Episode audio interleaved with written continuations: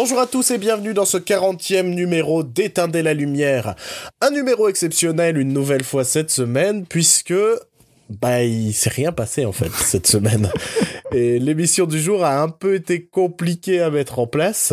Euh, nous étions censés voir le nouveau euh, Dayton Faris qui est euh, Battle of the Sexes. Tout à Mais puisqu'on est des tocards, tous les deux, nous ne l'avons pas vu.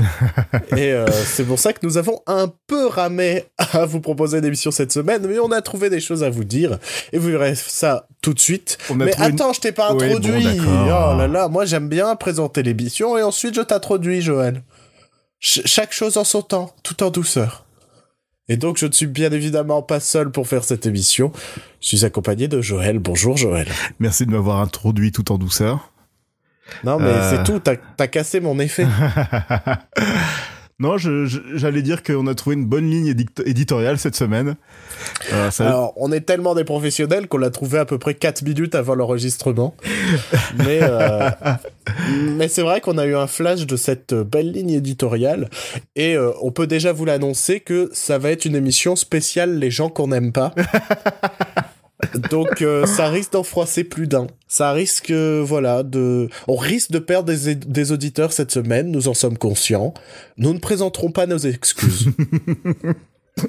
Désolé, euh, c'est ainsi que nous sommes faits.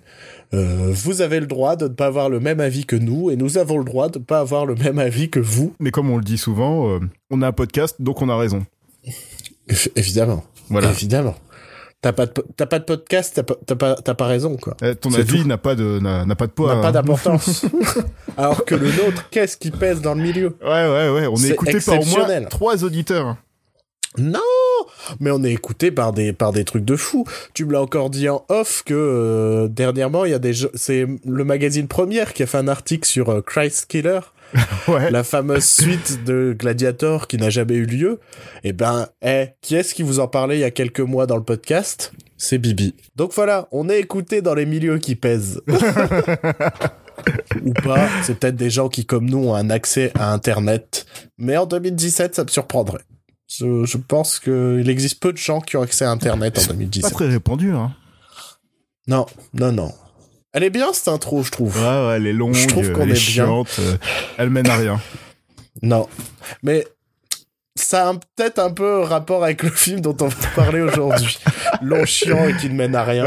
Le- Mais on, on en parlera en, en deuxième partie de cette émission qui risque d'être un peu plus courte que d'habitude. Euh, puisque nous sommes dans cette fameuse thématique des gens qu'on n'aime pas, même les news sont ciblées là-dessus. Parce qu'il y avait tellement rien à se mettre réellement sous la dent, euh, et on voulait une nouvelle fois éviter euh, d'autres histoires de harcèlement sexuel. John Lasseter Arrête, arrête. Ne, ne nous fais pas du mal comme ça, Joël. Mais euh, et donc les news aussi, on les a ciblées sur des gens euh, qu'on n'aime pas. Et je pense qu'il est temps qu'on commence. Euh, Qu'en penses-tu? C'est parti Waouh, animateur des années 80, c'est parti Allez, Oh, oh, oh, super oh. Première nouvelle dont on voulait, je sais pas si on voulait, mais on, on- première nouvelle qu'on va aborder euh, aujourd'hui, euh, c'est l'annonce du casting de, euh, de la première série de, euh, de Nicolas Winding Refn, euh, qui, si je me trompe pas, est une série pour Amazon Prime. Euh, oui. Et euh, j'espère que tu as le casting parce que moi, je ne l'ai pas du tout sous les yeux. Alors, dans le casting, il y aura Miles Teller, qu'on connaît pour son grand rôle dans Fan for Stick. Et surtout Whiplash, c'est peut-être un peu mieux. Ouais, mais ouais, non, mais je préfère quand même Fan for Stick. Je trouve que, qualitativement parlant, c'est quand même supérieur à Whiplash. Oui, évidemment, Joël. Nous sommes d'excellents comédiens qui manipulons le sarcasme avec, avec précision. Euh, il y aura aussi Jenna Malone. Oui, qu'on connaît. Elle a pas joué dans les Hunger Games. Elle a joué dans les Hunger Games, elle a aussi joué dans Contact, elle jouait la petite euh, Jodie Foster. Sérieux? Elle était aussi dans Sucker Punch et elle était aussi dans dans Donnie Darko. C'était la petite amie de Jack Gyllenhaal, si je me rappelle bien. Je Sans déconner, j'imaginais pas que c'était cette génération-là, euh, Jenna Malone. Ouais, elle a 30, ouais, elle est jeune, elle a 33 ans, mais c'est vrai que elle est là depuis. Bah ouais, je, je me dis merde, elle est là depuis si longtemps que ça. Franchement, j'ai l'impression que Moi, sans, déconner, son nom, je l'associais juste aux Hunger Games et pas de façon euh, très euh, très fière, tu vois. Mais euh, ok, en fait, elle est là depuis un peu plus longtemps que ce que je Ah, croyais. Elle, a- fait des trucs, ouais. Ok. Et il y aura aussi euh, John Hawkes. euh, je ne connais pas John Qu'on Hawkes. connaît pas, voilà. Et Si- si- Billy Baldwin, qui doit être le frère le moins connu de, de la, de la fratrie Baldwin. c'est le neuvième frère Baldwin. Ils sont combien? Ils sont moins 5. Non, ils sont quatre. Voilà, c'était le point euh, numérique. Euh, ok. Ouais, si Billy Baldwin, je l'ai vu. La seule fois où je l'ai vu dans un truc, c'était dans l'épisode de Sorty Rock où, il jouait un acteur qui allait jouer le rôle de Jack Donaghy Donc il joue, ouais, euh, précise que Jack Donaghy est joué par Alec Baldwin. par Alec Baldwin. Voilà. Ça marche mieux comme voilà, Euh, voilà. Billy Baldwin, c'est pas celui qui est dans le la suite des pierres à feu? Non, là c'est Stephen Baldwin. Stephen Baldwin, Ah, c'est celui qui est pro-Trump. D'accord, Donc ok. qui est détesté par les trois autres frères Baldwin, du coup. D'accord. Ah, drama familial. Est-ce qu'il était sorti en France la suite des pierres à feu? Ouais, ouais, ouais, ouais, ouais. Je sais plus. Si. Vi- Oui, si, c'est Viva, Viva Rock Vegas ou je sais pas quoi. mais je, ouais, je l'avais en cassette vidéo. Ah bah donc tu sais qu'il est sorti si tu l'avais en cassette vidéo. Bah oui, oui. Bah après il a dû sortir directement en, en, en VHS quoi. C'est une bonne question. Bah pff, On j'imagine. parle des bonnes choses ici dans cette émission. Bah c'est un peu la thématique du jour. Hein. C'est les, les choses qu'on qu'on aime euh, avec des gros cœurs faits avec les doigts comme ça.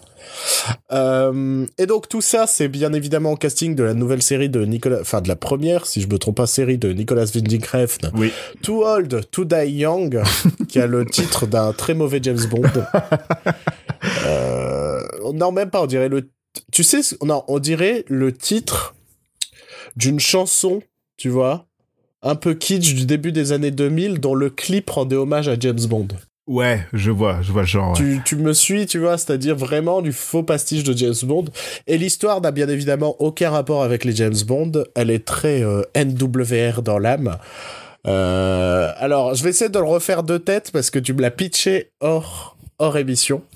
Et si je me trompe pas, c'est des euh, gangsters de Los Angeles Oui. qui euh, rêvent de devenir samouraï. c'est bien ça? Putain, mais. Il devient une parodie de lui-même, là, c'est pas possible. Non, parce qu'il y a- il y, a des gens qui aiment bien. hein. Ouais, mais non, mais je veux dire. C'est pas possible, ce mec, il est tellement premier degré que. Je crois qu'il se rend pas compte de, de, de la stupidité de ce qu'il fait, des fois. Euh, je reparler de son, son, sa grosse annonce pendant le festival euh, du cinéma. à- C'était à Lyon. Festival de. Oui, oui. Festival Lumière, je crois, si je me trompe plus. Ouais. Ouais, ouais. Où, euh, donc euh, plein de réalisateurs et d'artistes du cinéma sont venus pour parler de, de, de ciné, du cinéma en général. Et euh, notre ami Nicolas Winding Refn arrive pour parler de lui-même. Ouais. Avec cette annonce Ouais, ouais. qu'il y aura un, un avant et après. Euh, je sais plus comment s'appelle sa plateforme. euh. Euh, by NWR. Ah bah oui, évidemment. Voilà, Évidemment. il a créé une plateforme qui s'appelle By NWR, Oui. ce qui est traduit par par NWR. Voilà, quoi. donc une plateforme qui va aider les jeunes réalisateurs, mais il y aura quand même un par NWR par au-dessus. il y, y avait pas cette, ce déli- il a pas dit cette phrase, il a pas dit je suis le troisième frère Lumière. si, ou un si, truc il a comme dit ça, ouais, ouais, il a dit ça. Ah non, ouais. Ah mais merde, mais merde. S'il y a quelque chose que je ne supporte pas euh, quand, quand avec les réalisateurs, c'est ces réalisateurs méga égocentriques et, et surtout sans second degré, Ouais, ouais, tu ouais. vois? Parce que Tarantino est méga égocentrique, mais il a quand même beaucoup d'humour aussi. Il a un minimum d'humour, quoi. Là, un NWR, c'est un mec, c'est pas possible. C'est. Peut-être un jour, on va apprendre que c'est un personnage de Sacha Baron Cohen. Et là, on applaudira tous en disant bravo, super, incroyable performance que, euh, que ce réalisateur euh, imbu de lui-même et, euh, et qui se prend pour euh, la huitième merveille du monde, quoi. Ah, il, Quel est, homme. Ah, il est insupportable. D'ailleurs, une fois de plus, il a, il a présenté la photo du casting de, de, de, de sa nouvelle série, bah, de sa première série. Ouais. Et en fait, c'est juste des, des, des, des cadres avec des portraits de chaque acteur. Et lui qui respire la joie euh, à côté de tout ça. Ouais. Et et j'ai une théorie, comme, euh, comme euh, je t'en parlais, c'est Ouais. euh, il y a la photo de Billy Baldwin qui est sur lui-même. Oui, oui, c'est vrai. Et, et moi, je me dis, il y a moyen que Billy Baldwin, il joue NWR. Ça se passe à Los Angeles, il y aura peut-être une histoire de film, et les mecs vont tomber sur un tournage de NWR. Et euh... voilà, je sais pas vers où ça va, hein, mais... euh, mais Les aventures de NWR dans la criminalité de Los Angeles. Oh merde. Il va Et devenir samouraï et tout, ça va être tellement drôle. Mais c'est quand même son, son deuxième film euh, sur les samouraïs, à peu près. Son deuxième? Bah, il y avait pas une idée de. Alors, je me souviens pas, on l'a vu à sa sortie, mais dans Only God Forgives, il y avait pas une idée qu'il y avait un des méchants qui était un ancien samouraï ou un truc comme ça? C'était un flic, mais il avait son sabre. euh, Ouais, bah c'est à peu près ça, ça marche. C'est des clichés racistes sur l'Asie. C'est bon, hein. Un asiatique avec un sabre, c'est un samouraï. Putain, C'est tout. Je ne, je, non, je condamne ces paroles. Par contre, c'est au moins son millième film sur les gangsters. Quoi. Oui, bah, ouais, mais. Je sais pas si on peut vraiment lui, euh, lui critiquer. Non, ça c'est juste pour, c'est c'est c'est juste de la mauvaise foi parce que c'est un mec qu'on n'aime pas et Oui, donc voilà. forcément on va on va trouver des défauts même qu'il n'a pas. Ouais, si Tarantino fait encore un film sur les gangsters, on va pas dire non, quoi. Enfin, Exactement, exactement. Par contre, c'est marrant parce que euh, ouf, ouais, non, en fait, non. J'allais dire euh, le Tarantino se passe aussi à Los Angeles, mais en fait, ça se passe plus sur le côté euh, cinéma, cinéma Ouais. de Los Angeles, quoi.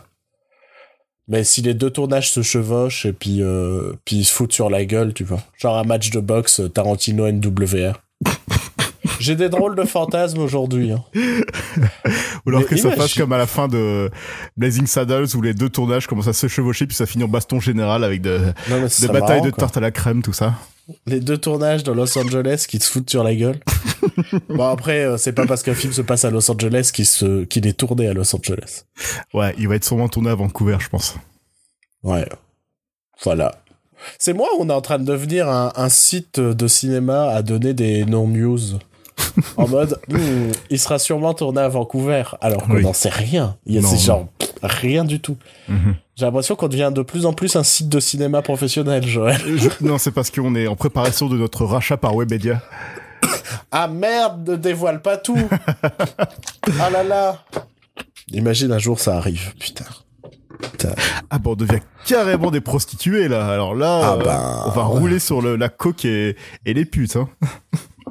Et après, on écrira des films pour NWR. quoi. En disant, Allez, ouais, on va peut-être enchaîner quand même, parce que c'est pas parce qu'on a beaucoup de news qu'il faut qu'on passe 10 minutes sur chaque news. Euh, on va continuer forcément, puisque c'est la thématique du jour, à parler d'un mec qu'on n'aime pas. Et euh, on va parler du fameux Paul Feig. ouais. Vous savez, ce fameux réalisateur euh, du remake de Ghostbusters. Voilà. Ouais. Non, mais.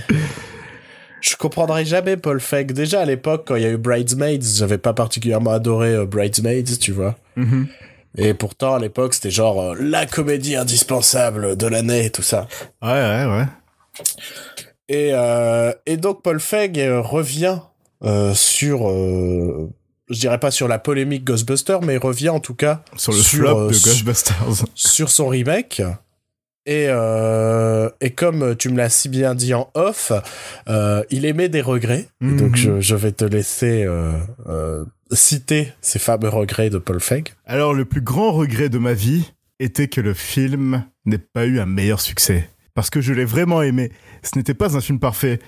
Aucun de mes films n'est parfait. Mais pourtant, j'ai aimé ce que j'ai fait sur ce film. Il était supposé être... euh, Enfin, il était censé euh, amuser le- les gens.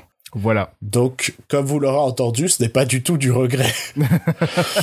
je sais pas, moi, moi, quand tu m'as annoncé, ah, Paul Feig a eu des regrets, et je me suis dit, ah, il va peut-être dire qu'il y a ça, ça, ça, qui fonctionne pas dans le film, et que il aurait peut-être dû euh, faire plus attention, machin. Non, non, son seul regret, c'est que son film n'ait pas marché. Ouais, le, son seul regret, c'est que les spectateurs étaient des gros cons, en fait. Et, et Après, attention, il y a eu quand même un peu de ça avec Ghostbusters. Enfin, il y a quand même eu une, une, grosse vague de gros cons qui ne sont d'ailleurs pas allés voir le film, qui étaient juste là pour troller. Oui, oui. Mais, euh... mais il y a quand même ce côté où son seul regret, c'est que le film marche pas. Mais c'est pas un regret, ça. Ça, c'est pas un regret, c'est un fait. Mon film n'a pas marché, je suis triste, je suis déçu, mais c'est pas un regret. Ton regret, se regretter, c'est se remettre soi-même en, en, comment, en compte. Non, se mettre en compte, ça veut rien dire. En question. Se, se, en question, merci. C'est se mettre soi-même en question, tu vois. Et là, c'est pas du tout le propos. Son seul propos, c'est ah, le public est pas venu voir mon film, ça fait chier. Ouais, mais quand on a un réalisateur de génie, est-ce qu'on se remet en question? Non. On va poser la question à que, Paul Feig. Est-ce que Paul Feig est un réalisateur de génie? Lui pense qu'il est un réalisateur de génie. Parce que tu comprends, lui, il laisse la place euh, aux femmes de faire de l'humour. Parce qu'il est tellement mmh. bon, il est tellement, il est tellement sympa, il est tellement généreux. Mmh. Et il, a, il est en Et modeste. de. Oui, modeste il est tellement surtout. modeste. Euh... J'aime bien comment il se met pas en valeur à chaque fois qu'il y a un truc autour de de, de, de, de, de polémiques autour d'actrices et ce genre de choses quoi. Ouais, ouais, Chaque ouais. fois il arrive en en chevalier blanc en mode je vais sauver euh, je vais sauver la demoiselle en détresse qui a peut-être pas besoin d'être sauvée par Paul Feig. voilà. C'était juste quelqu'un qu'on n'aimait pas non plus. On n'avait rien de particulier à dire sur lui. Mais c'était histoire de, de, de parler un peu de lui. Il a des projets au fait, lui? Construire une véranda.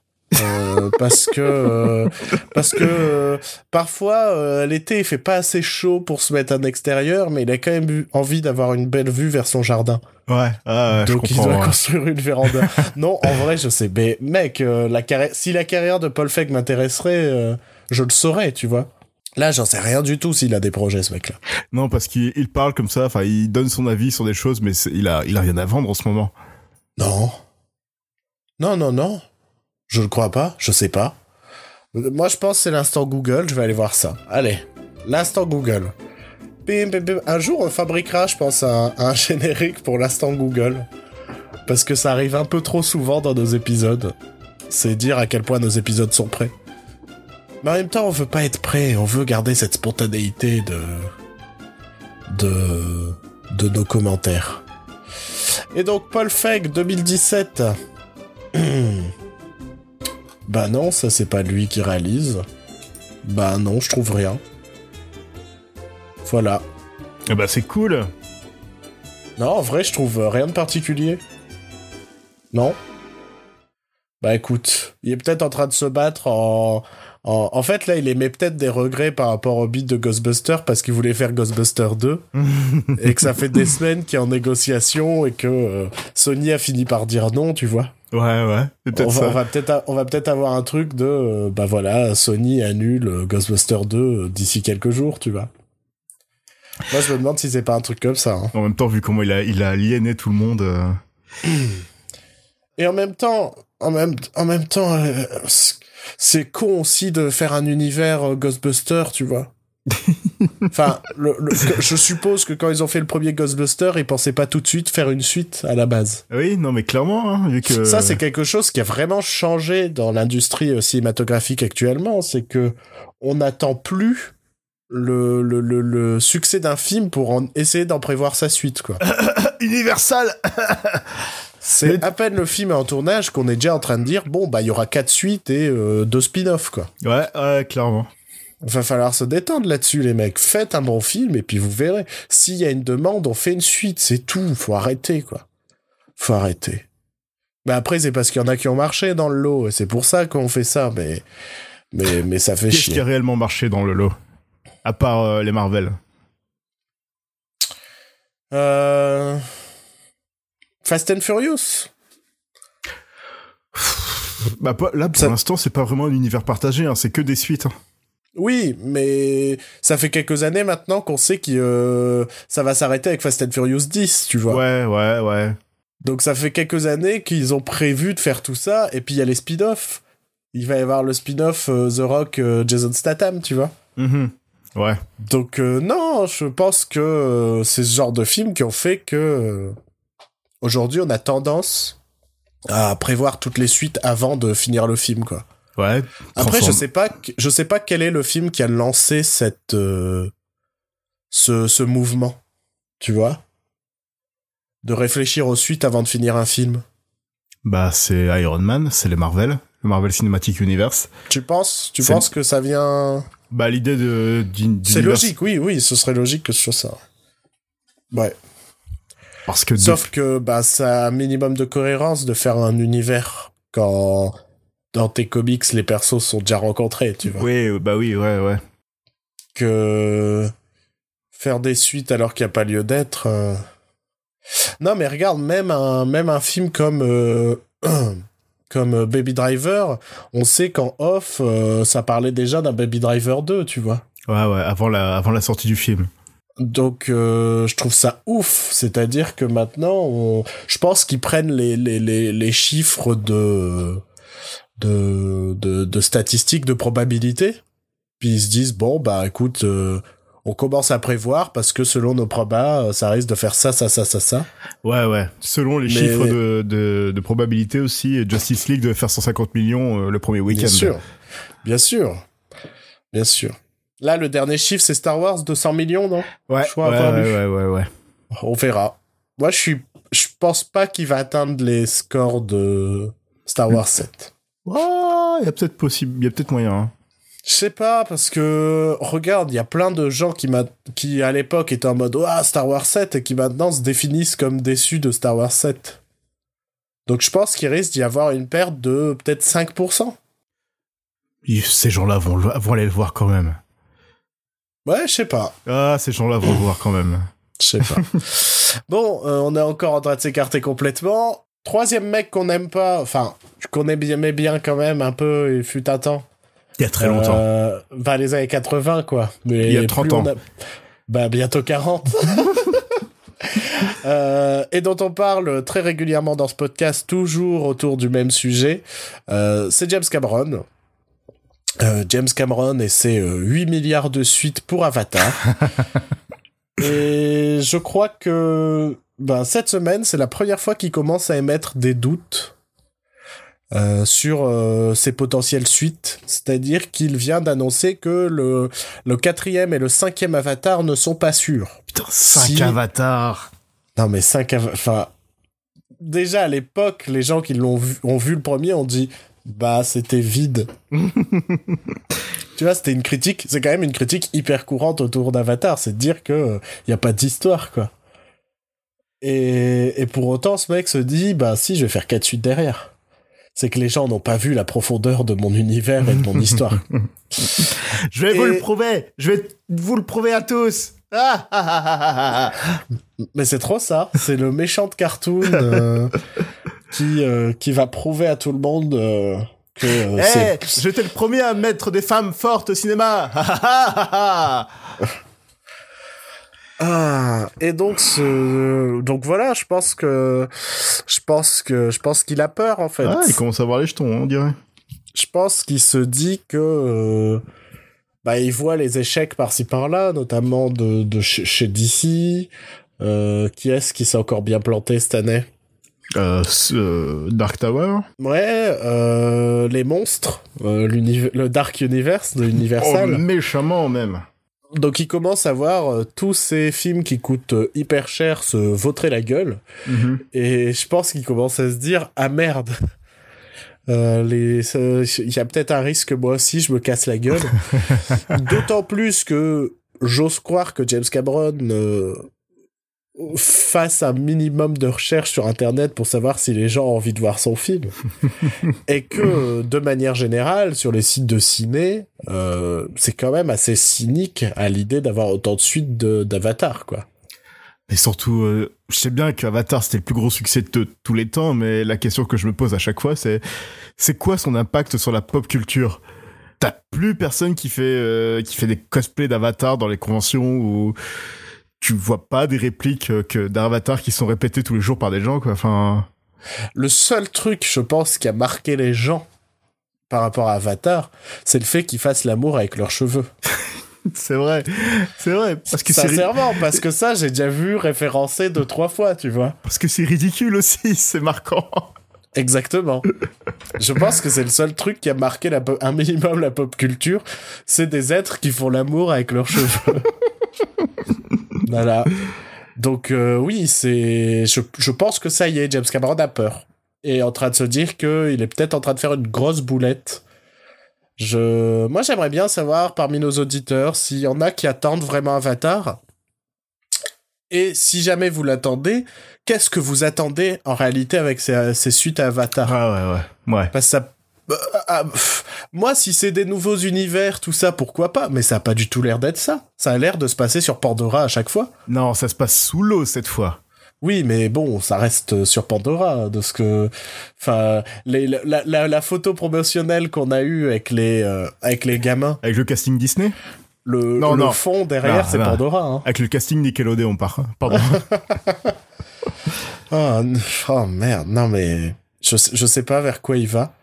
Euh, tu me racontais ce truc très marrant aussi par rapport au tournage de Avatar 2. En fait, il, euh, il expliquait que ces acteurs euh, devaient passer quelques minutes sous l'eau, genre 4-5 minutes sans respirer, et à jouer des scènes euh, avec des dialogues, mais en langage des signes, le seul moyen d'avoir un dialogue sous l'eau, comme il dit. Sauf qu'il met aussi des ados et des gosses de 7 ans sous l'eau pour faire ces scènes. Je suis persuadé de que dans quelques semaines, on va apprendre qu'un gar un garçon est mort noyé par James Cameron. Ce serait ce serait drôle et triste. Enfin, je, je, je sais pas comment je réagirais face à cette nouvelle. Ah, ce serait. Tu vois? Ah, c'est chaud quand même. Ça serait chaud. Ouais, bien sûr, mais ce serait fou que James Cameron investisse autant de temps dans un projet qui ne verra pas lieu suite à un accident dont il aura été le. Le responsable. Un peu le responsable, tu vois? Ça aurait, ce serait fou. Ce serait fou. Il disait quoi aussi que. Ah, c'est dur la motion capture sous l'eau. Bah, en même temps, pour le coup, je crois que c'est un truc qui a jamais été réellement fait. Hein. Ouais, ouais, ouais, parce que... La motion capture sous l'eau. Parce qu'il y a tout un truc de, de réf réfraction de l'eau, je sais pas. Ouais, c'est parti. Ouais. Bruno utilise des termes qu'il ne connaît pas. Donc, euh, non, pour le coup, le fait que c'est compliqué, c'est peut-être le cas, tu vois. Pour le coup, pour le coup, James Cameron a quand même été un, un mec qui, qui a toujours euh, été passionné de technique et de nouvelles technologies et tout ça, quoi. Il devrait se cantonner à ça, hein, c'est tout. Tu... Bah, il devrait, pourquoi pas, monter son studio d'effets spéciaux et ne faire que ça, tu vois. Ouais, qui devrait pousser la technologie. Je pense qu'il a l'argent pour le faire en plus. Hein. Ouais. Et il est passionné de ça. Il est plus passionné de ça que d'histoire ou de machin dans ses films. Ouais, ouais. Ça a toujours été le cas. Donc pour, pourquoi ne pas, je sais pas, que, vendre, vendre, vendre ses, ses, travaux aux autres et je sais pas. Voilà. Donc James Cameron, bah on t'aime pas trop, mais on t'aimait bien et mais en même temps, tu vois, je j'ai pas envie qu'il retouche à Alien, j'ai pas envie qu'il retouche à Predator, à Predator, à Terminator, pardon. C'est pareil, euh... Terminator 6, il est persuadé, enfin il est, il est sûr de lui hein, par rapport à ça. Il va enfin... être tourné en 3D d'ailleurs. Oh. Sachant qu'il euh, y a de moins en moins de films en 3D au cinéma, puisque les gens ne veulent pas aller voir un film en 3D. Euh, il s'est dit, je vais le tourner en 3D. Je crois qu'il vit dans son dans une réalité alternative. Il vit dans le 2017 vu par les années 80. tu vois? Tous les gens sont à fond dans la 3D et, et ils trouvent que Avatar c'est le meilleur film du monde parce qu'ils ont jamais vu ça avant. Et, euh, et je pense qu'il vit dans cette réalité là, qui n'est pas la nôtre malheureusement, mm. James. Voilà. Bah, c'est un peu la fin des news et les news entre très grosses guillemets cette semaine. Hein. Je, je, vous avais prévenu. Il euh, n'y avait pas grand chose à se mettre sous la dent. Et, euh, et c'est la même raison pour laquelle le film dont on va vous parler euh, aujourd'hui est sorti il y a quelques semaines maintenant chez nous. Mais ça mais, fait quelques, quelques temps qu'on en parle aussi. Mais euh, directement en, en, DVD, si je, si je m'abuse. Euh, et je sais que je ne m'abuse pas, euh, puisque ça nous avait bien fait rire le fait qu'au final le film ne sorte qu'en directement DVD. Sachant le, le background du, du, réalisateur. Ouais. Euh, nous allons donc vous parler de The Book of Henry. Yay nouveau film de Colin Trevorrow. Et peut-être ultime film de, de Colin Trevorrow. À qui l'on doit le l'extraordinaire Jurassic World, hein, bien évidemment. Et à qui on ne, on ne devra pas le Star Wars épisode 9. putain, les mecs, ils sont contents qu'il se fait virer, mais en même temps, c'était le truc que j'espérais depuis l'annonce de son casting, tu vois. Et euh, on est un peu dans l'actu, puisque Jurassic World est passé pour la première fois sur TF1 cette semaine. Ouais. Donc on est euh, on est dans l'actu à parler de, de ce fameux Book of Henry. Euh, donc un film euh, qui n'est pas sorti en salle chez nous mais qui est sorti en salle aux États-Unis Oui. et qui a reçu des critiques tellement catastrophiques que euh, bah voilà, ce fameux euh, Colin Trevorrow a un peu perdu son poste euh, sur Star Wars. Non, c'était des- c'était Ouais. des différents créa- des différents créatifs. Non, oui, il faut mêler à ça euh, son, son comportement de connard aussi, hein, bien évidemment.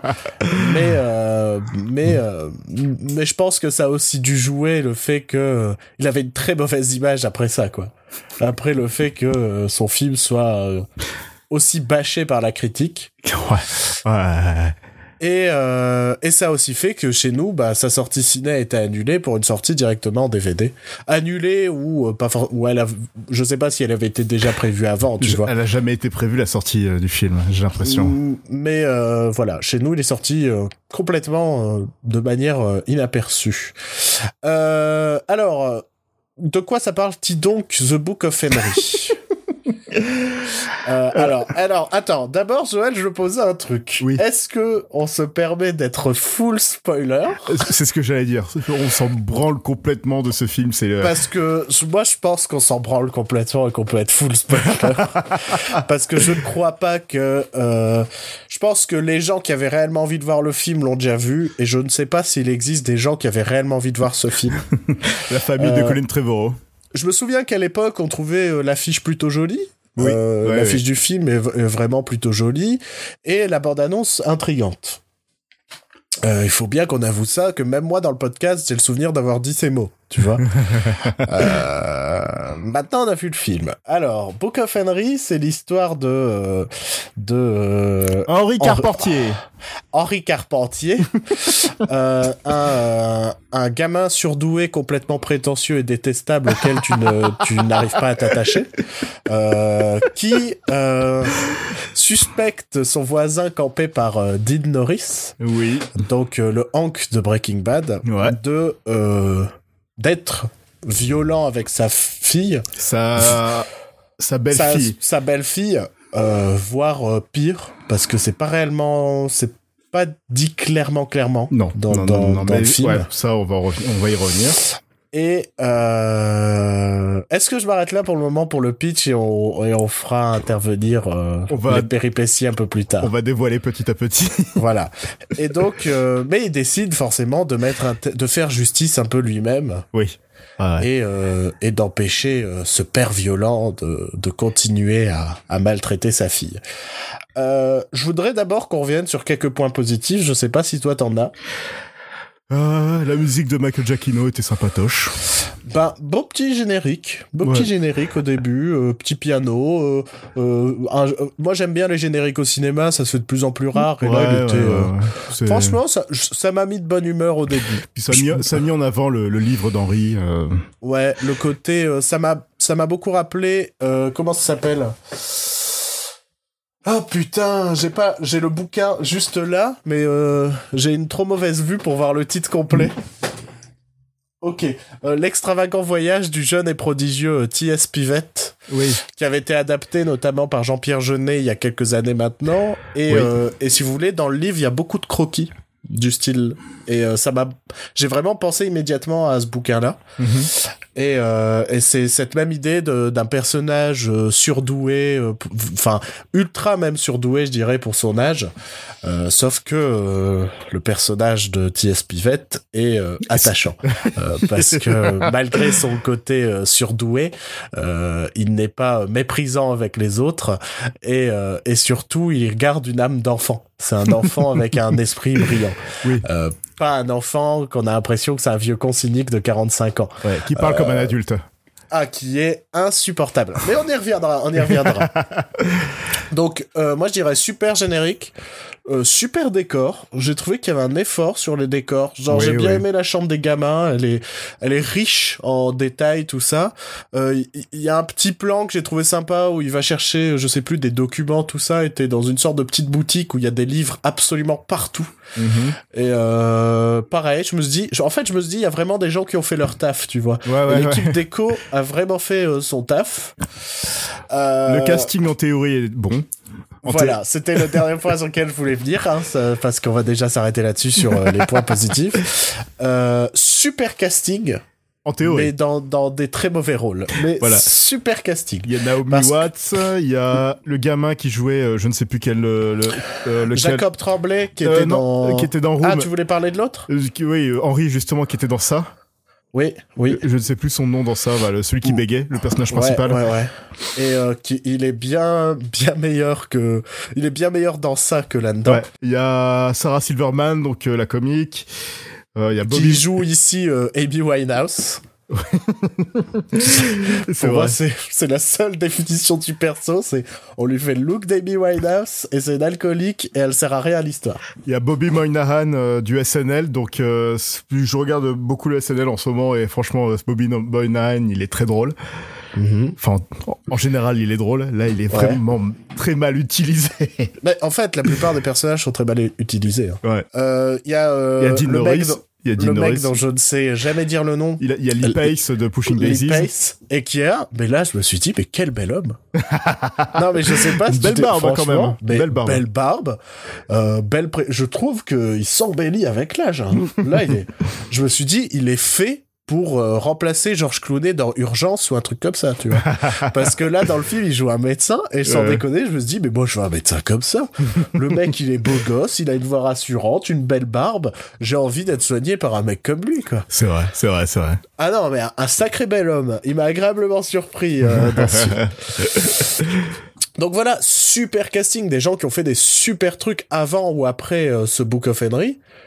Et pourtant, euh, Oh là là là là. en gros, ils servent des personnages, mais catastrophiques. Il n'y en a aucun qui joue bien, à part bon Lee Pace qui est assez. euh, Ouais, mais en même temps, il a rien. Il a aucune, enfin, il a pas réellement de personnage, quoi. Il joue le docteur rassurant.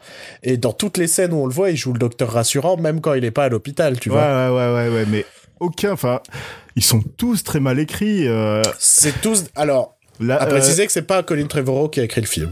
c'est pas Colin Trevorrow qui a écrit? Non, non. Ah bon? Non, non, non, non.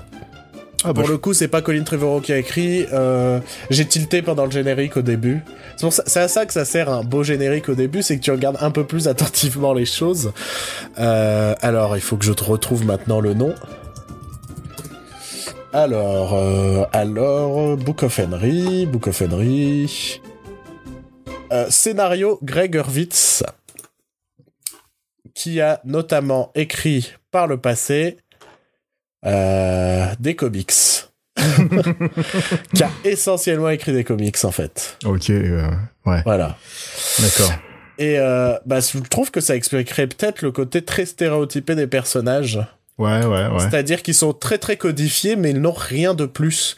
Euh, le personnage principal, donc, euh, enfin, si on peut dire personnage principal, mais ça on en viendra par la suite. Donc Henri, euh, dès les premiers plans, c'est montré qu'il est surdoué et qu'il est euh, détestable avec tout le monde. Mhm.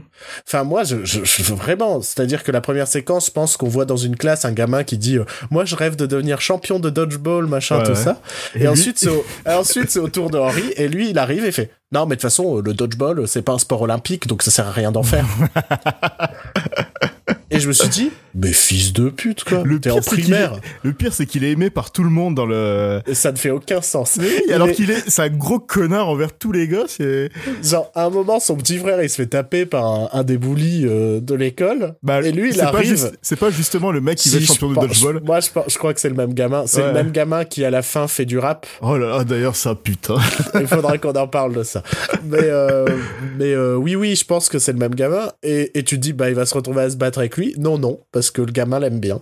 Le gamin, le gamin dit oh t'es trop intelligent, ton frère c'est un C'est ça. con. En fait, tout le monde le respecte, mais on sait pas pourquoi. Parce que c'est un de ces fils de pute. Le gars, il a 10 ans. Il est détestable même avec les adultes. Il va voir la directrice, il l'appelle par son prénom. Ouais ouais. Il lui dit euh, non mais vous faites pas votre travail euh, par rapport à euh, euh, la gamine dont j'ai complètement oublié le nom Ah, la gamine, qui euh, la, voi- la voisine, ça- elle s'appelle la voisine. ouais non mais moi j'ai noté la voisine hein, sur ma sur mes notes qui euh, ouais euh, elle se fait battre par son père et vous faites rien machin tout ça et genre elle fait ben non mais moi j'attends des preuves c'est tout et elle s'en prend plein la tronche le enfin les, les les adultes s'en prennent plein la tronche même sa mère s'en prend plein la tronche par ce gamin euh, on va pas se mentir, euh, là on va pouvoir commencer à rentrer dans les détails. Euh, il est à la limite d'être un sociopathe, Oui. Ouais, puisque euh, la solution qu'il trouve, la seule solution qu'il trouve pour lutter contre le fait que le père bat sa fille, c'est de mettre en place le meurtre parfait euh, du haut de ses euh, 10 ans et demi, 11 ans, je sais plus l'âge qu'il a. Bah s'il est en primaire, il a moins de 10 ans. Quoique, je sais pas, j'ai du mal avec le système scolaire américain, je comprends jamais Ouais, rien. non, il doit être Ouais. euh, ouais 10, 11, 12, enfin Ah, il a moins de 12 ans, je pense. ouais ouais. Mais euh, donc il se retrouve à mettre en place le meurtre, le meurtre parfait, quoi. Et je Ouais, me ouais, dis, mais je suis censé m'attacher à ce perso-là. Oh, il est tellement quirky ce gosse, il veut juste buter le voisin. Ah, il faut juste buter le voisin. Il va, il, il met tout en place pour acheter un flingue ou euh, non, oui, bien sûr. Alors pour le moment, on va essayer de parler que des personnages. On va ensuite évoluer un peu dans la trame. Autre Ouais. personnage qui nous est présenté, donc c'est la fameuse voisine. Euh, que que la mère euh, interprétée par euh, Naomi Watts considère déjà comme sa future belle-fille puisqu'elle veut que son gosse épouse épouse la fille du voisin Oui oui, tout à fait, oui. sachant qu'ils ont 10 ans C'est pas du tout malsain. et euh, elle n'a aucune enfin le- enfin Elle a à- aucune personnalité à part se faire battre par son père, elle ne sert à rien. Enfin, elle est, Non, euh, mais justement, en gros, je comprends l'idée. Et l'idée, c'était de la rendre effacée dans le sens où euh, c'est une fille traumatisée par les abus de son père. Sauf que là, c'est très très mal fait. C'est c'est c'est peu subtil dans l'écriture sur le sujet. C'est peu subtil dans l'interprétation. Le seul, enfin, un des rares détails qui nous montre qu'elle est battue, c'est elle a les yeux derrière ses cheveux. Tu vois, elle a toujours ses cheveux devant le regard en mode on me regarde pas. Mais la dernière fois que j'ai vu ça, c'était dans Les Indestructibles et c'est un dessin animé. tu vois ce que je veux dire? Là, on est dans du film de cinéma et si tu me fais ça, mais c'est ridicule. Surtout, euh, moi j'ai eu l'impression que c'était une ado d'une autre époque. Enfin, un peu tous les ados semblaient être d'une autre époque. J'ai mis un moment à comprendre dans quelle époque on était. Il a fallu que je vois euh, une partie de Gears of War pour me dire d'accord, ça se passe à notre époque. Ah ouais, ouais, j'ai un doute aussi parce qu'à un moment il parle avec des Tokiwoki qui feront moins 30 cm. Ouais. Et, Et- et genre, l'ado, dans sa chambre, elle s'amuse à éclairer une, une figurine de danseuse à la lampe torche, tu vois. Ouais. Et je me dis, mais on n'est plus au 19e siècle. Enfin, moi, je, enfin, je sais pas, tu montes l'ado qui regarde des vidéos euh, de danse, tu vois, sur son ordinateur ou un truc comme ça, tu vois. Bon, après, un père qui bat, il, il donnerait peut-être pas un ordinateur à sa fille, donc, euh, mais, mais quand même, il y avait quelque chose de plus actuel à faire pour nous expliquer que elle, elle rêve d'être danseuse, mais que son père, il veut pas. Je parlais de jeux vidéo. On va en parler, on va parler de la mère. de, Na- de Naomi Watts qui, qui- j'ai pitié pour elle. Ça Elle- fait elle- quelques années qu'elle fait des films de merde. Ouais. Et Je sais pas ce qui se passe dans sa carrière. je sais pas, mais elle vaut tellement mieux que ça. Ça, m'attriste de la voir dans des films comme ça, quoi. Et euh, bon, d'a- d'ailleurs, on- je sais plus quand est-ce qu'on a parlé de, des gens qui jouent aux jeux vidéo dans les films, les séries. Euh, J'en ai parlé à propos de Futurman euh, la semaine dernière. Ouais. Ouais, bah voilà, c'est de voir quelqu'un jouer aux jeux vidéo et de voir comment elle utilise la manette, c'est tellement... Et, surtout que ça colle pas avec le perso. En gros, il nous montre Naomi Watts qui a vraiment cette type. Enfin, moi, tu vois, je, je, je fais mon casting. Euh, je dois chercher quelqu'un qui joue euh, la mère de famille, mais euh, qui a encore une gamine dans sa tête. Parce que c'est ce qu'elle est, elle n'arrive pas à prendre des responsabilités. C'est toujours Henri qui s'occupe de tout, des impôts, de tout ça. Oh putain. Je ne caste pas Naomi Watts, qui je trouve a plutôt cette image de mère aimante, qui s'occupe, euh, tu vois ce que je veux dire? Ouais, alors que là, elle est incapable de faire quoi que ce soit sans Henri, c'est tel... c'est Et ridicule. là, et, et là, tu nous montres Naomi Watts qui joue aux jeux vidéo, tout ça, et je fais, ça marche pas du tout à aucun moment en fait. Et tiens, par rapport aux jeux vidéo, je me suis vraiment fait une réflexion, c'est pourquoi dans les films, les jeux vidéo, c'est toujours des jeux vidéo violents? Il y a pas que ça dans le jeu vidéo quoi. Si si, il y a que ça. Hein. Non mais alors là, je suppose que c'est pour nous introduire quelque chose qui va être utilisé par la fin. Mais mais c'est très très mal fait, surtout un Gears of War, c'est pas du tout dans l'atmosphère du du film qui a ses couleurs un peu chaudes, un peu tout ça et t'as des séquences où elle joue à Gears of War et tu fais oui, d'accord, je vois j'ai du mal à voir la cohérence cinématographique dans tout ça. Je sais pas ça me, ça me, ça me saoule un peu cette représentation toujours hyper violente des jeux vidéo. Surtout un Gears of War où c'est quand même, euh, sur ton arme, t'as une tronçonneuse pour découper tes ennemis, tu vois. c'est ça, Gears of War quand même. Donc, euh, c'est un peu gênant. Euh, Qu'est-ce qu'on a comme autre personnage? Donc Sarah Silverman qui joue Amy Winehouse, qui sert à rien. Ouais, il y a le. C'est la pote alcoolique. Il y a le petit frère de, de Henry du coup. Qui est peut-être le seul pour qui j'ai eu vraiment eu de l'empathie. Mhm. Euh, on peut un peu avancer dans l'histoire maintenant puisque on sait que que voilà Henri va mettre en place le meurtre de son voisin pour sauver euh, pour sauver la gamine. Euh, Ah oui, c'est ça, c'est son héritage au monde, c'est de tuer son voisin. Ouais. en gros. Sauf que sauf que euh, Henri va mourir d'une tumeur au cerveau. Parce qu'il est trop intelligent. Euh, ce que j'avais euh, deviné dès la bande-annonce du film à l'époque. je tiens à rappeler, pour écouter l'épisode à l'époque, où je m'étais dit, je m'étais dit, il y a un truc bizarre dans le ton de la bande-annonce, je pense que le gamin meurt. et qu'en fait, la mère suit le bouquin de son fils, tout ça. Et donc là, on voit la mort d'un enfant pour lequel j'ai aucune empathie. Et ça dure tellement longtemps ah ben c'est-à-dire que le film, en gros, pendant 20 minutes, le film oublie sa trame principale. Ouais. Enfin, oublie la trame qu'on nous annonçait. Ouais, ouais, parce qu'en fait, il y, a, y, a, vraiment deux parties à ce film. Il y a avant la mort et après la mort. Ouais. Et donc, avant la mort, c'est ce gamin qui prépare euh, l'assassinat de son voisin. Puis il meurt, et là, on a 20 minutes d'un mélodrame. euh, très, euh, très sirupeux, très. Très téléfilm Lifetime, oh, quoi. Quand il meurt dans les bras de sa mère et que sa mère commence à chanter. Et elle est à genoux et il meurt dans les bras de sa mère alors qu'il voulait ouvrir le volet pour voir le, pour voir le ciel une dernière fois. je, je, me suis fait non. alors pas... que j'ai été beaucoup plus touché par, euh, par exemple, euh, les, les, réactions de, de son petit frère. Ouais, mais ça c'est parce que Jacob Tremblay est vraiment un bon acteur. ouais, mais, mais même, j'étais son frère est humain, son frère est normal. Il y, y avait vraiment une réaction naturelle euh, à l'approche de la mort de son frère, alors que, je sais pas, Naomi Watts qui a son fils dans les bras, qui chante euh, une berceuse. Parce qu'il y a ce passage où justement c'est euh, c'est justement Henri qui va dire à son petit frère qu'il va falloir regarder le le cahier rouge ouais, ouais. dans lequel sont toutes euh, ses notes pour le meurtre de, du voisin. Et il y a cette séquence où il dit je te le dis à toi, c'est à toi, enfin c'est toi qui vas le dire à maman et tout. Et j'ai trouvé que là Jacob Tremblay était très juste dans dans ses réactions en mode mais fais-le toi, je tu vois, il pleurait parce qu'il voulait pas sous-entendre que son frère allait mourir. Mm -hmm. Et c'est peut-être le moment, j'ai trouvé le film le plus juste, c'est les réactions de Jacob Tremblay. euh, qui doit avoir quoi? Il a quel âge? Il a 7-8 ans. Ah, il est très jeune, hein, ouais. Ouais, ouais, c'est lui le plus juste du film. et, euh, et donc, à partir de ce moment-là, voilà, on a 20 minutes de mélo où euh, tu vois Naomi Watts qui a du mal à reconstruire sa vie sans son fils. Vu qu'elle est incapable de rien, elle est pas du tout fonctionnelle sans son fils. On découvre que, euh, comme au début du film, on nous montre euh, le fils au téléphone qui achète des actions, des trucs comme ça. On découvre que Naomi Watts a plus de 680 000 dollars sur son compte.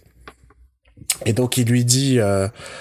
ah, on a oublié de dire pourquoi il lui dit. Il a aussi laissé une cassette. Ah oui, parce qu'en fait, le film s'appelle Le Livre d'Henri. Sauf que le livre, le livre apparaît deux minutes pour lui dire ah non, en fait, écoute la cassette à la place. C'est exactement ça. Suis fait la même réflexion. Ça s'appelle le livre d'Henri. Et le livre, c'est pour dire écoute la cassette que j'ai mis dans un coffre-fort. et en fait, c'est la cassette d'Henri. Mais ça sonnait moins bien, tu vois. The tape of Henry. Et, euh, et donc, euh, donc voilà, elle a cette cassette dans laquelle son fils lui parle. Et d'ailleurs, oui, il y a ce, ce, cette technique qui est tellement kitsch, qui se fait plus au moins depuis les années 90. C'est euh, la personne qui parle à un enregistrement et l'enregistrement qui lui répond. Ouais, ouais, ouais. Mais ça, ça arrive tout le long. Euh, à partir de ce moment-là. Et euh, donc à partir de ce moment-là, on a ce truc brillant où euh, on a ce truc brillant mais très ridicule. J'ai oublié d'en parler plus tôt dans le film où euh, d'abord il appelle bien évidemment les services sociaux. Ouais. Sauf que le responsable des services sociaux, c'est le frère de Dick Norris. Ou un truc comme ça. Ouais, C'est frère pour ça qu'il a jamais été arrêté. Et donc c'est ridicule, c'est-à-dire, t'as vraiment ce truc de ah non c'est le frère du voisin et donc euh, il va pas l'arrêter. Et c'est pour ça que je vais euh, mettre en place le meurtre. Voilà. Revenons donc à Naomi Watts qui écoute les cassettes de son fils et qui à son tour décide que il est temps de tuer euh, le voisin puisqu'elle l'a vu agresser sexuellement ou non, c'est pas vraiment clair. On sait jamais parce qu'en fait, au final, on voit jamais la fille se faire agresser ou. Non.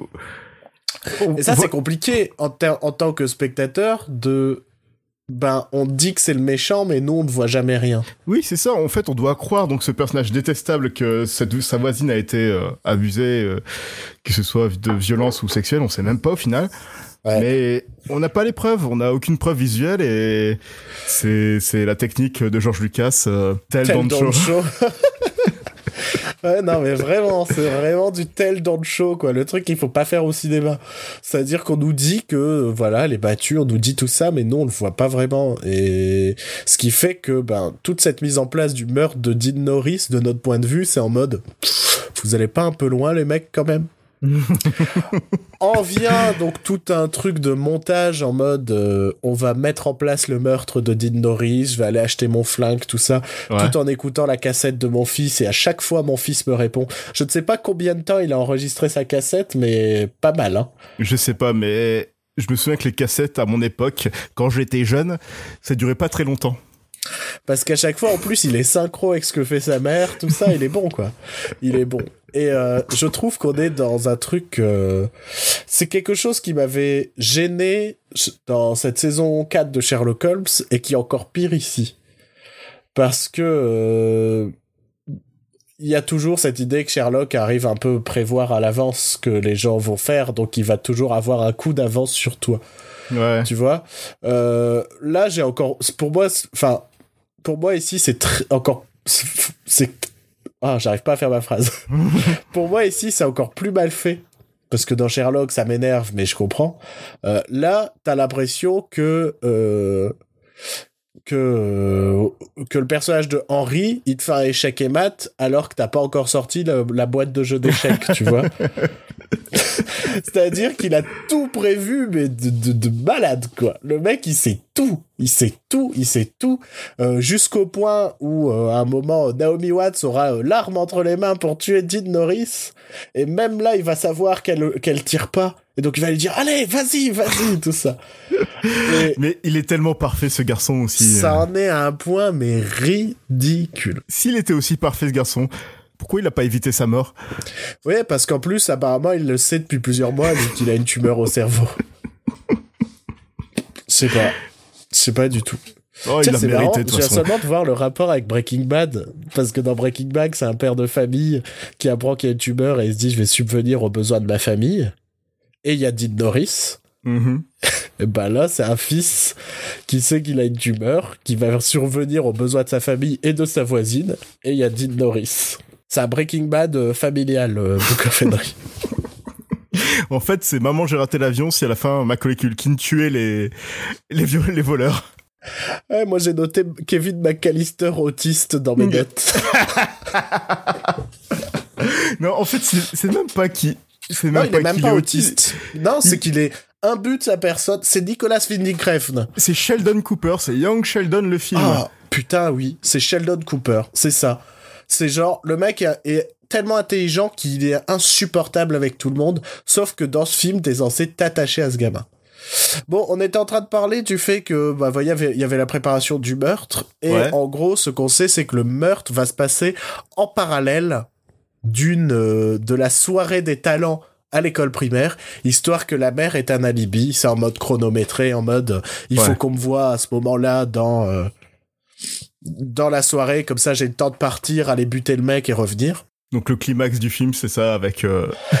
Et donc, t'as un climax en mode une mère de famille avec son sniper qui doit tuer son voisin. dans une ambiance bleutée un peu à la Atomic Blonde. On a oublié de préciser, tu vois, on a oublié de préciser le fait que Dean Norris est le commissaire euh, de la ville. Ah oui, c'est vrai, c'est pour, ça, qu'il risque rien. Ouais, euh, soi-disant qu'il enfin, qu'il a les pleins pouvoirs et donc il risque rien, c'est pour ça qu'il faut l'assassiner, mais on s'en fout. Et donc on a ce parallèle entre je dois assassiner mon voisin et la soirée des talents de l'école primaire où on a le gamin qui veut faire du dodgeball qui, nous qui, qui rappe. Non mais en fait, tous les talents de, de cette école primaire, j'ai l'impression de voir c'est un concours des années 90. Non, j'ai l'impression de voir un, un truc de Nickelodeon. C'est ça, oui, un truc des années 90 très kitsch. Je crois que Colin Trevorrow est coincé dans ces, dans ces années-là. Parce que t'as le gamin qui fait du rap, t'as le gamin qui danse le hip-hop, t'as les filles qui font de la claquette. T'as le euh, gamin qui fait des rows Oh putain, Et t'as toute la salle qui applaudit en mode Oh, c'est c'est marrant, c'est T'as les parents qui se marrent devant un gamin qui monte sur scène pour roter. Pour, pour refaire l'alphabet en rotant. Et forcément, tu as la fille qui rêvait de faire de la danse, qui fait de la danse, et, euh, et tout le monde pleure parce que c'est beau, parce qu'à travers cette danse, elle semble montrer les violences qui sont faites par son père. Tu vois? Mm-hmm. Et donc là, la directrice, elle pleure et, donc c'est là où elle se dit, je vais appeler les services sociaux. Et bizarrement, pendant ce temps-là, attends, pendant ce temps-là, Naomi Watts foire son assassinat de Dean Norris. Enfin, elle en a plus envie parce qu'en gros, euh, il y a comment on appelle ça, ce truc de réaction en chaîne, ça a un nom. Euh, les euh, les inventions de à la Rube Goldberg un truc comme ça. Ouais quelque chose comme ça. Qui en gros c'est parce qu'elle se met dans la cabane de ses enfants pour tuer euh, Dean Norris, euh, comme lui a dit euh, Henry, bien évidemment, puisque c'est un génie. Et, et donc, en gros, ben, quand elle rentre dans le, enfin, un moment, elle touche un truc dans le chalet, ça fait une réaction en chaîne, tout ça, qui va lui montrer des photos de ses enfants, et donc à ce moment-là, elle va dire, ah non, je vais pas tuer le voisin. Sauf qu'elle tombe sur Dean Norris, et Dean Norris, il sait qu'elle veut, le tuer, mais il se dit, oh, tant pis, et il rentre chez lui. Une fois qu'il arrive chez lui, coup de téléphone des services sociaux en mode la directrice de l'école nous a appelé, c'est fini. Il y a son frère qui lui dit je peux rien faire pour toi. Voilà, Eddie Norris se suicide. Il y, a, la police qui arrive. Et là, euh, t'entends euh, bang avec un flash et oui, Dean Norris est mort. Et je me dis, en fait, depuis le début, si la directrice avait passé son coup de fil, le film était fini. Waouh, elle est où la morale de ton film? C'est genre, bah, la directrice, elle passait pas le coup de fil. C'est une connasse. Et, et, voilà, je pense qu'on a à peu près fini le film. Le seul truc qu'on n'a pas dit, c'est que avant ça, euh, Naomi Watts a falsifié des documents pour adopter la voisine. la, gamine, ouais. Et donc ça devient sa fille. Voilà. Ouais. Enfin, que dire? Moi, j'ai envie de dire deux choses. Euh, c'est un, c'est un très mauvais film. Est-ce qu'il méritait autant de bashing? Je sais pas. Ah, je sais pas, parce que finalement, j'étais assez déçu. Je m'attendais à quand même beaucoup plus stupide. C'est ça. Le, le, le, twist que Henri mourait, moi, je l'avais deviné dès la bande-annonce, tu vois. Ouais. Et je, enfin, j'ai, je trouvais qu'on attendait trop longtemps avant que ça devienne vraiment stupide. Donc, tous les passages avec les, avec la cassette qui répond, tout ça. Ouais. là où c'est glorieux. Mais avant ça, c'est juste avant long ça, c'est juste un mélo chiant, clairement. C'est juste un mélo très chiant. Alors que quand on voyait les critiques, on avait l'impression que c'était le film le plus stupide du millénaire. Alors c'est stupide, mais euh, il y a il y a une quantité de films aussi stupides qui sortent tous les ans en fait, qui fait que euh, ce n'est pas euh, c'est pas le pire truc que j'ai vu mais c'est quand même euh, à chier. ouais, c'est très mauvais. Euh, moi, ma vraie interrogation, c'est j'arrive pas à savoir si c'est censé être un film familial ou un thriller. Non, on sait pas du tout euh, l'envie de Colin Trevorrow, ce qu'il voulait faire comme genre de film, parce que t'as l'impression qu'il veut faire un film à la Steven Spielberg ou en blanc, enfin l'époque en blanc, tout ça. comme si c'était les Goonies, mais à la fin les Goonies butaient aussi les, les frères, enfin la famille. je Fratelli. Sais Fratelli, merci. Ce qui veut dire frère. Ouais, je pense qu'il il a cette envie de faire des films en blanc, mais sauf qu'à la fin des films en blanc, euh, la mère bute le méchant. Et dans ouais et, et ton héros de ton film en blanc, ce sera un gamin détestable. Ouais ouais ouais. Je sais pas, tu regardes les Goonies, tu te dis pas que les gamins sont détestables. Tu vois, ils ont Ouais. tous leurs qualités et leurs défauts, mais ils ont tous un petit côté attachant. Euh, là, euh, Henry est un personnage détestable. Dès les premières minutes, il est introduit comme un personnage détestable. Et ouais, ce côté thriller, tu l'as avec la mère, machin, qui s'entraîne à tirer au sniper et tout. C'est d'ailleurs, bah pareil, c'est assez ridicule de voir Naomi Watts avec un sniper. Je pense qu'il y a un réel souci de casting de la mère. Naomi Watts, elle a ce côté trop chaleureux, je trouve. pour pour euh, pour osciller entre euh, cette femme adulte, euh, cette adolescente, on va dire, qui euh, qui euh, ne sait pas euh, gérer le côté adulte de sa vie, qui devient sur la fin du film une tueuse de sang-froid avec son sniper, tout ça. Je trouve qu'elle est très très mal castée dans le rôle, mais ça c'est aussi une partie thriller qui a une esthétique un peu plus thriller. On est moins dans des couleurs chaleureuses que le reste du film, mais qui se mélange pas bien en fait. Ça se mélange à aucun moment. Et c'est pour ça que j'arrive pas à savoir s'il voulait faire un thriller ou un film familial, et je pense que lui non plus ne savait pas. Euh, J'ai remarqué aussi un truc, c'est que plus le film avançait, moins il était bien filmé. Enfin, au début, je trouvais ça assez mignon, tout ça. Je fais, ouais, allez. Et sur la fin, je trouvais ça pas, je sais pas, je voyais un truc filmé euh, lambda, quoi. Ouais, ouais, c'est Comme que s'ils comme s'ils avaient baissé les bras sur la fin. ouais, plus le film avançait, plus t'avais l'impression de regarder un téléfilm au final. Ouais. Ça a commencé comme un film, puis ça finissait comme un. Bah, dès le moment de la mort de Henri, de tout ça, je, je, on est plus dans, dans une mise en scène de téléfilm, quoi.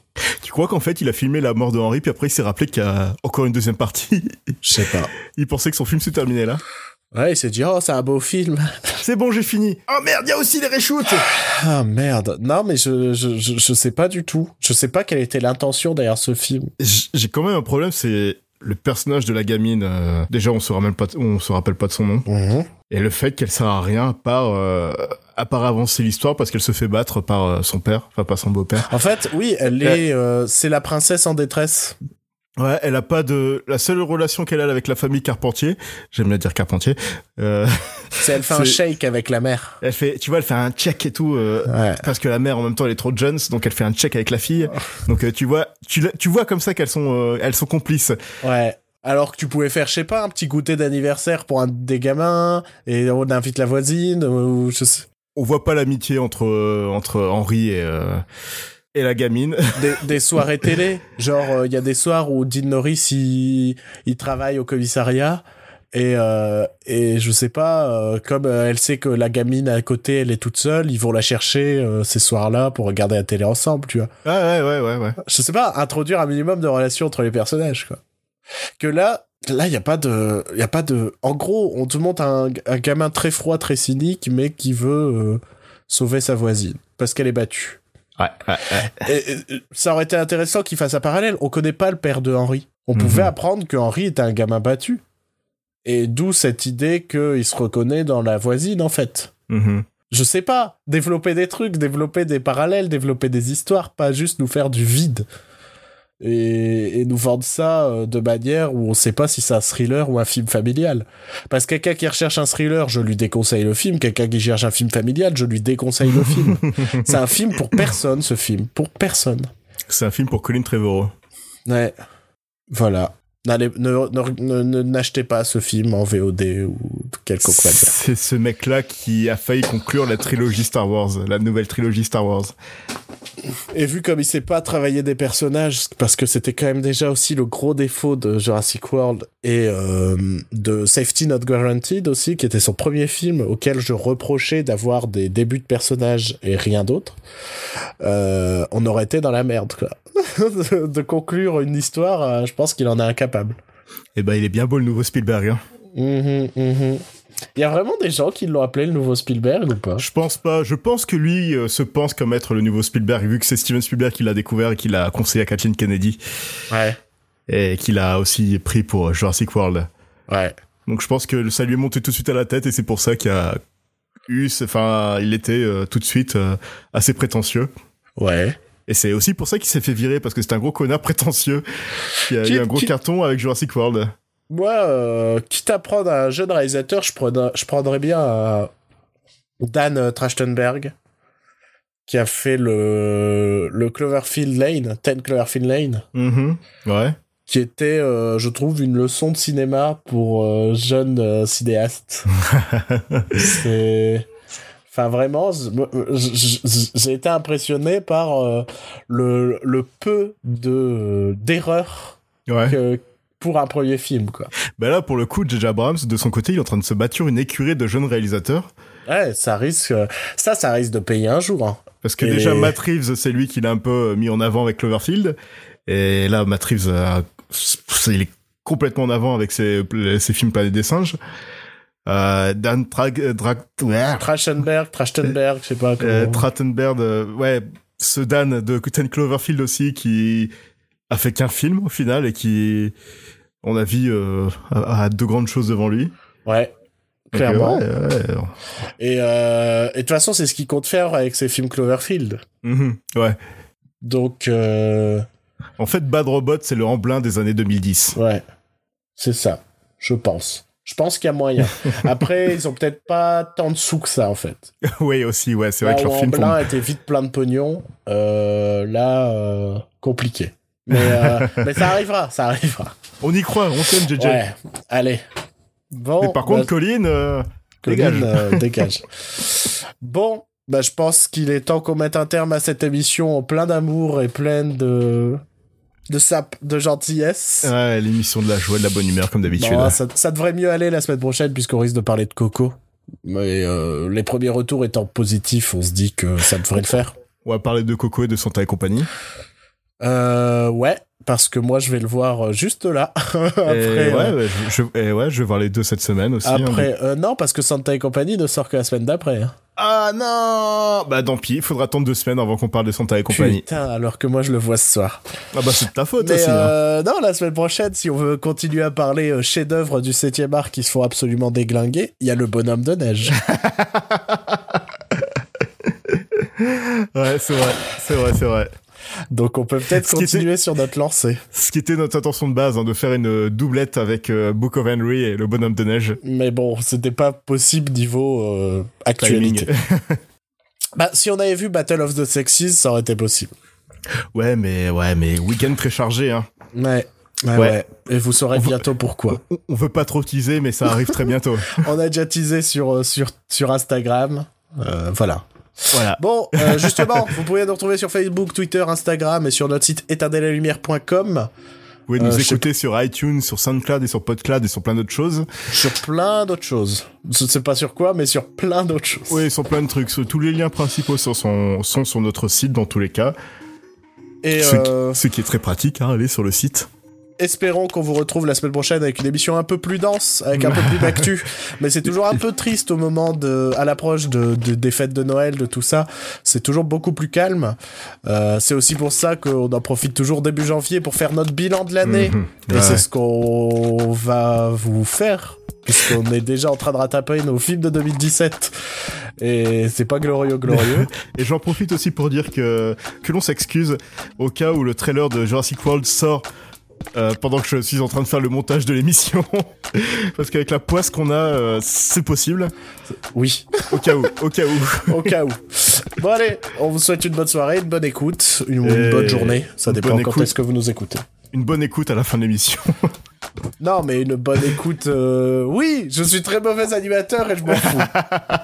bon allez, Bye salut.